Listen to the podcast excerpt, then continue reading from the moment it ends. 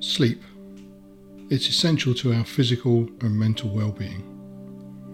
It is a time for our body to rest and regenerate, and for our mind to process and store memories. Unfortunately, for many men, sleep is not always a restful experience. Today's 22 Plus Y podcast looks at common sleep disorders that affect men, their causes, and how to treat them.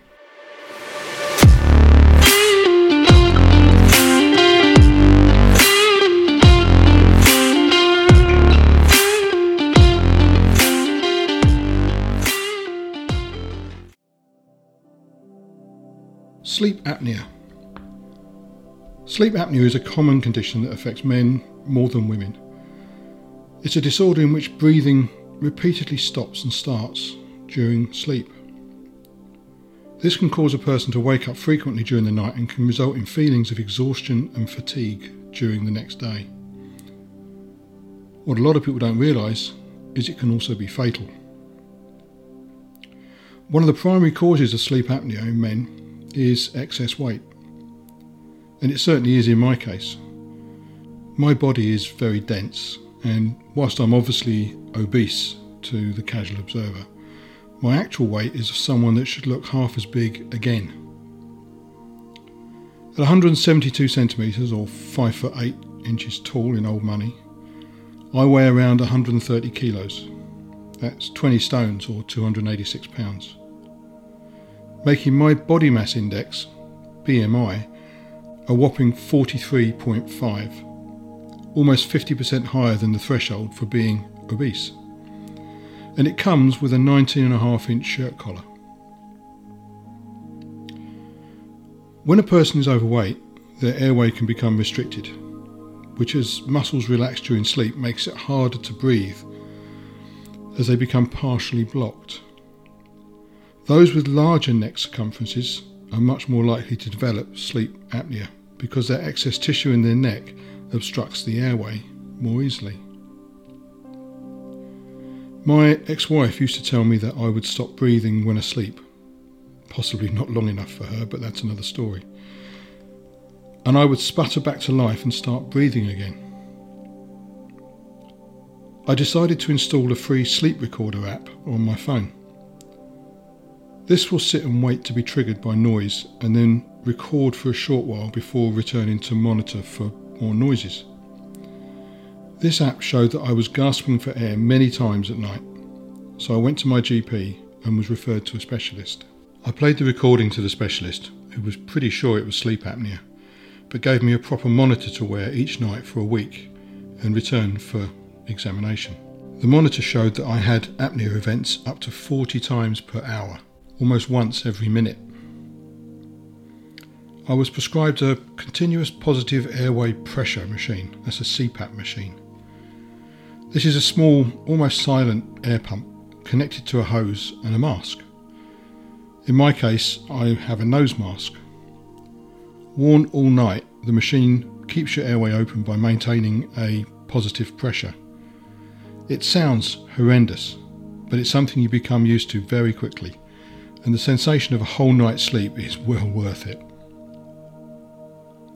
Obviously, I'm asleep when wearing it, but I'm told it is like the sound of soft water waves to the person I'm sleeping next to. Physically, they're now the size of an alarm clock on the bedside table. And I carry mine when I'm travelling. In fact, my hospital gave me a letter for the airlines to allow me to hand carry it on so it doesn't get lost. If you or your partner suspect that you may have sleep apnea, there are a few things you can do. Firstly, download a free sleep recorder. Check it for yourself. It's so easy, it's free, and you just leave it by the side of the bed running all night. Uh, it will just record when it's triggered by a sound.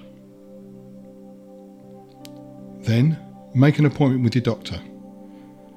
Your doctor might recommend a sleep study to determine how severe the sleep apnea is, but take the recording from the sleep recorder app with you. You'll probably be advised to lose weight. It's just the way it is. I walk into a doctor's surgery and the first thing they say is lose weight. But even a small amount of weight loss can significantly improve the symptoms of sleep apnea. So it's worth a go. The next one we're going to look at is insomnia. Insomnia is a sleep disorder in which a person has trouble falling asleep or staying asleep. This can result in feelings of exhaustion and fatigue during the next day, as well as difficulty concentrating and completing relatively simple, straightforward tasks. And insomnia can be caused by a variety of factors stress and anxiety. Worries, stress, and anxiety about personal or professional issues can keep the mind active and make it difficult to relax and fall asleep. Just don't switch off. Poor sleep habits. If you have an irregular sleep schedule, or you have excessive napping during the day, or you engage in stimulating activities close to bedtime, these can disrupt the body's natural sleep wake cycle. Medical conditions. Certain medical conditions like chronic pain, respiratory problems, acid reflux, or hormonal imbalances can interfere with sleep. Mental health disorders, conditions like depression, bipolar disorder, or PTSD, post traumatic stress disorder, can lead to sleep disturbances. Medications. Some medications, such as those used for asthma, allergies, depression, and high blood pressure, may have side effects that disrupt your sleep. Substance use. Caffeine, nicotine, alcohol close to bedtime can all interfere with falling asleep and disrupt the sleep patterns. Environmental factors. A noisy or uncomfortable sleeping environment, extreme temperatures, or exposed to too much light can impact sleep quality. I'll just mention here my sister, she's 18 months younger than me, she has real trouble getting to sleep and staying asleep. Her room is hot she has no curtains. She has all the noises from her flat, refrigerator, and everything else all going on during the night. She has a, she uses a TV just before she goes to sleep. In fact, sometimes she leaves the TV on if she does fall asleep. These are environmental factors and bad practices that could all help her sleep.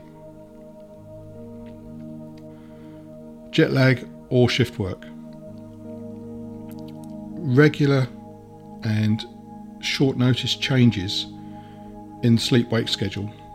For example, if you've been on a long flight and you've changed number of time zones, or if you've gone on to shift or come off of shift, these can all lead to temporary insomnia. I used to find myself walking around the hotel room, just walking, pacing, pacing, pacing, trying to get to sleep. After 15 years, I kind of got the hang of it, but I never mastered it. Age related changes. As people get older, they might experience changes in sleep patterns and find it harder to sleep through the night. This is quite true. I'm now in my 60s and it's definitely become more of an issue for me as I've got older and I found that I needed less sleep. When I was working regularly overseas and travelling a lot, I thought I only needed a few hours sleep. In fact, I needed an awful lot more and it took me a lot to catch up. But these days, now I'm in my 60s, Six hours sleep is enough for me in a night. If I tried to sleep longer than that, I find it difficult. If I try to go back to sleep after about six hours, I find it really difficult. So, definitely something changes. And then, of course, the subject of this podcast sleep disorders, conditions such as sleep apnea, restless leg syndrome or RLS, narcolepsy, these can all cause sleep disturbances and lead to insomnia. So, if you're struggling with insomnia, there are some things that you can do. Try to establish a regular sleep schedule. Go to bed and wake at the same time every day, even on weekends. Just try it for a couple of weeks. See how you get on. Create a relaxing bedtime routine that helps you wind down before sleep. This is not necessarily practical for all people, but for example, it could include taking a warm bath reading a book, or maybe meditating or deep breathing, something like that. Certainly, reading a book can help. Don't use your tablet, phone, TV, things like that before trying to get to sleep. All modern screens emit a blue light, even those that have a low blue light mode. And blue light is known to stimulate the brain. It tells the brain that it's daylight, it's time to be awake. You're far better off reading a book. As I said before, avoid caffeine, nicotine, alcohol before bedtime. These can all disrupt sleep. But also, avoid sugars. This includes juice, biscuits, bread, jam, etc. As all these will cause a glucose spike in your bloodstream. If you need something to nibble on before bed, choose proteins. Avoid the carbs. Something like cheese and no, cheese does not cause nightmares, that's an old wives' tale. Boiled eggs, fish sticks, cold meats, ham, etc. Anything like that. Just avoid the sugars, the carbs. Prepare your bedroom for sleep. Darken the room, install blackout curtains or blinds, block out external sources of light. Darkness promotes the production of the sleep hormone melatonin, helping you fall asleep faster. Maintain a comfortable temperature. Keep the room at a cool, comfortable temperature, ideally between 16 and 20 degrees C, 60 to 68 Fahrenheit. It's known from many sleep studies that a cooler environment will help to promote better sleep. Don't make the bedroom hotter than the living room it should be cooler. Reduce noise. Minimise external noises that might disturb your sleep. You could use earplugs, or you could have a white noise machine just to block out external sounds. And create a more peaceful atmosphere for yourself. If you can hear your boiler switching on and off during the night, change the programming cycle something like this. These, all of these external noises that you maybe don't notice under normal circumstances can bring your body out of sleep.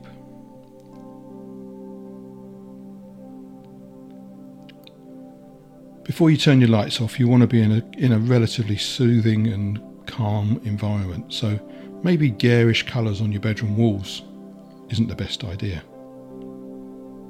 Go for soft shades greens, pastels, this kind of thing. And it will make the room feel more comfortable before you turn your light off. And invest in a comfortable mattress and pillows. Can't overstate that. The comfort of your bed is the most critical element for quality sleep. Make sure that your Mattress and pillows are comfortable and supportive and they suit your sleeping preferences, whether it's on your side, on your front, on your back, whatever. Remember, a sleep friendly environment can significantly enhance your sleep quality and lead to overall health and well being. If you're on a diet and you're not sleeping properly, get yourself sleeping properly first and you'll find you'll be able to handle the diet better. If you've tried all the above without success, you really should see your GP. There might be an underlying medical condition for your insomnia, and you cannot overstate the need for good quality restful sleep. The next sleep condition that people suffer from is known as restless leg syndrome or RLS. RLS is a neurological disorder that causes an irresistible urge to move your legs. It's often accompanied by uncomfortable sensations. The exact cause of RLS is not fully understood, but several factors are known to contribute to its development. Now, this is something again that I've suffered with in the past, and unless you've experienced it, you probably won't understand it. But it doesn't matter what position you get your legs into or your feet, or in my case, it's often my ankles. That's never right. And you, you, you find yourself moving constantly, moving your legs, trying to get them comfortable. And in my case, I could just never get my ankles into a comfortable position.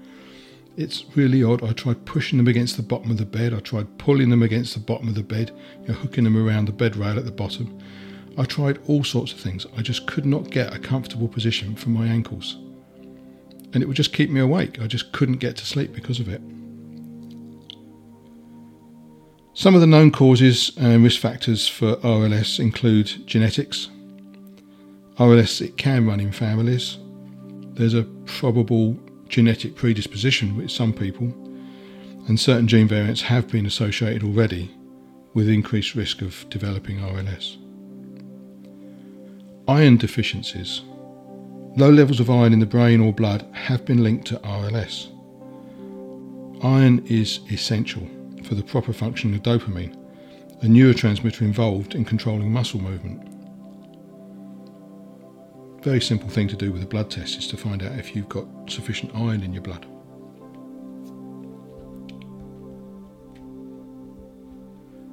Certain chronic diseases, such as kidney failure, diabetes, peripheral neuropathy, and Parkinson's disease, are associated with an increased risk of developing RLS. Some medications, such as antidepressants, antipsychotics, antihistamines, anti nausea drugs, can trigger or worsen RLS. Caffeine, alcohol, and tobacco, all of these are stimulants and these can exacerbate RLS in some people. Age and gender, RLS is more common in older adults, and it does tend to affect women more than men, but it is still quite prevalent in older men. Lifestyle factors. Sedentary lifestyle. We're all guilty of this unless we consciously do something about it. Lack of exercise and obesity have all been linked to an increased risk of RLS. It's important to note that while these factors are associated with RLS, the condition can still occur without any identifiable cause. If someone's experiencing symptoms of restless leg syndrome, they should seek medical evaluation to confirm the diagnosis and try and find the appropriate treatments to deal with it. Managing the underlying conditions like iron deficiency and lifestyle changes are relatively simple things to do and can often completely alleviate RLS symptoms. Then we come on to narcolepsy. Narcolepsy is a condition in which a person experiences excessive daytime sleepiness and sudden episodes of sleep, known as sleep attacks. I used to know a guy whose daughter, at the age of 15, was, was diagnosed with narcolepsy, and it was incredibly distressing for him and his family, as well as his daughter because they'd be having dinner and all of a sudden she would just fall asleep at the table. They could be in a conversation and suddenly, almost with a click of a finger, she's gone to sleep. Very, very distressing. It can also be dangerous for men who work in jobs requiring alertness, concentration, jobs such as driving. If you're in, involved in operating heavy machinery, or jobs where utmost con- concentration is required. If you're suffering from narcolepsy, it's pretty much a no go. So, if you're suffering from this, you need to get it looked into. Like a lot of other sleep disorders, the exact cause of narcolepsy is still unknown. But it's believed to be caused by a combination of genetic and environmental factors.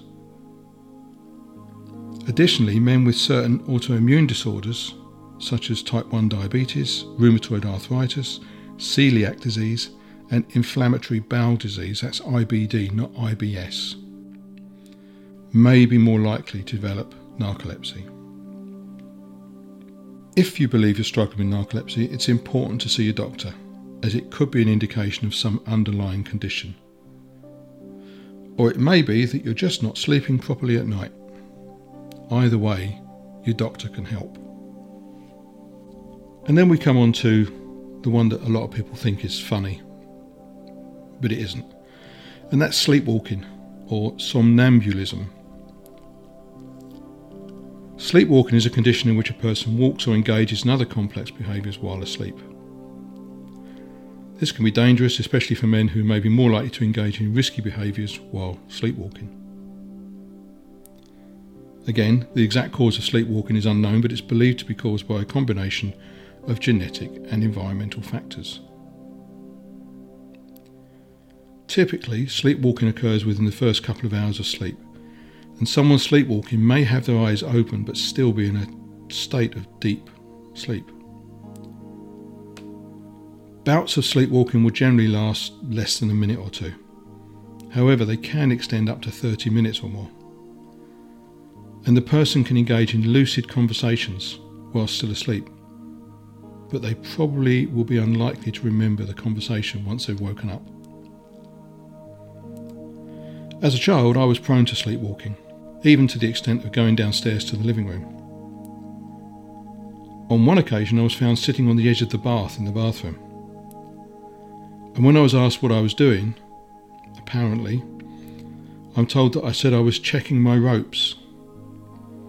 You see, my dad was a long distance lorry driver, and I used to love watching him sheet and rope the loads on his truck.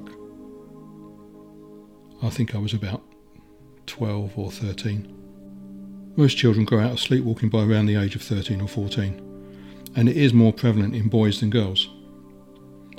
Where sleepwalking does continue into adulthood, the rates are roughly similar for men and women.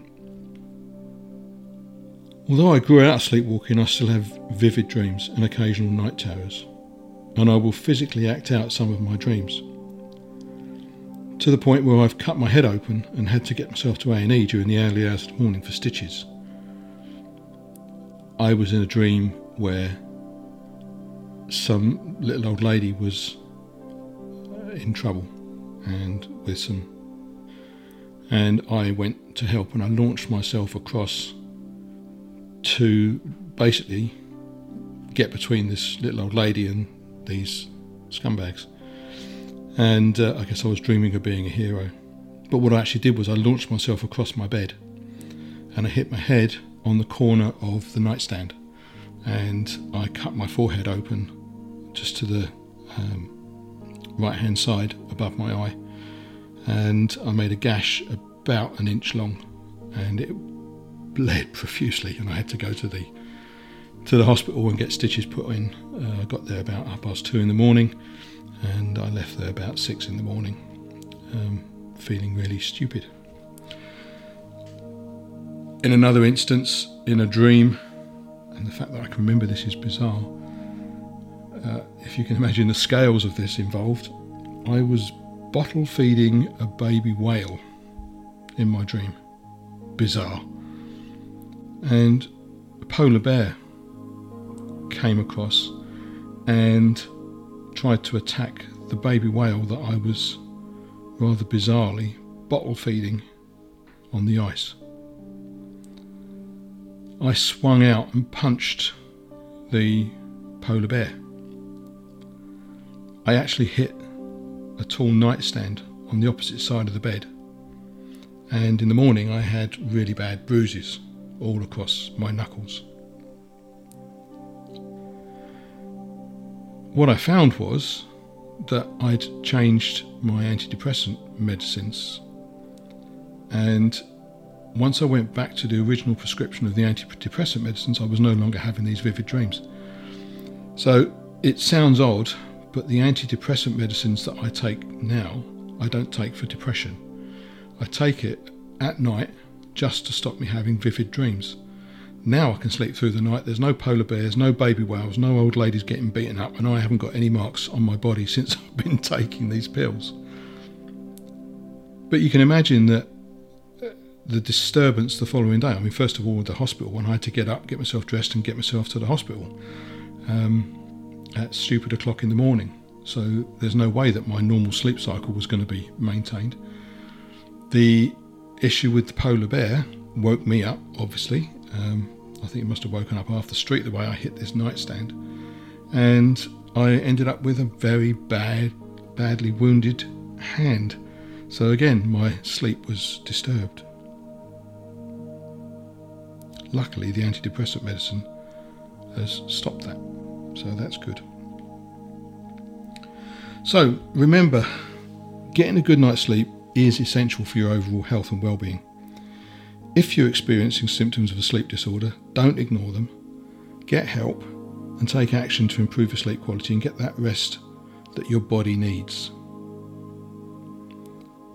If you found this podcast interesting and or useful, please like, share, subscribe, tell your mates, all those good things.